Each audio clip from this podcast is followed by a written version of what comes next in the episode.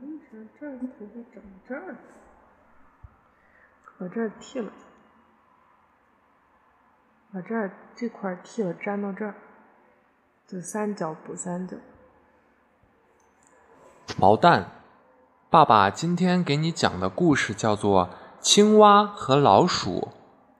一只老鼠饱食终日，长得肥硕丰满，从来不知道要在什么时候忌口。一次，它在水泽旁边嬉戏，一只青蛙蹦过来对它说：“请赏光到我家，我请您吃一顿大餐吧。”老鼠愉快地接受了邀请，于是乎。青蛙便口若悬河地讲起他们游泳的快乐、旅行的趣味，以及沼泽地里发生的各种各样奇闻趣事。大概是想让老鼠今后有资本给其儿孙讲沼泽地的风土人情、人文景观吧。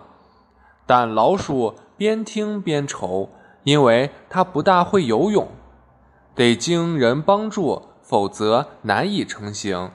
青蛙赶紧替他想了个办法，他让老鼠把爪子绑在自己后脚上，用灯芯绒草死死捆住。一进沼泽地，青蛙就卯足劲儿把老鼠往水里拽。他的做法确实是缺德之举。他正打着如意算盘，肥老鼠真是一道美味之菜，大吃大嚼可真过瘾。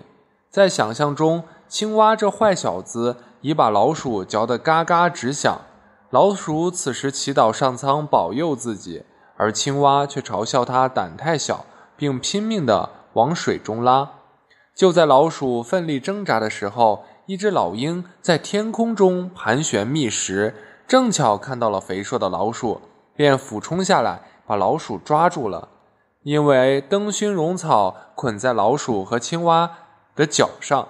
所以，老鹰一下子捕获得两份猎物，心里甭提有多高兴了。晚餐可就丰盛了。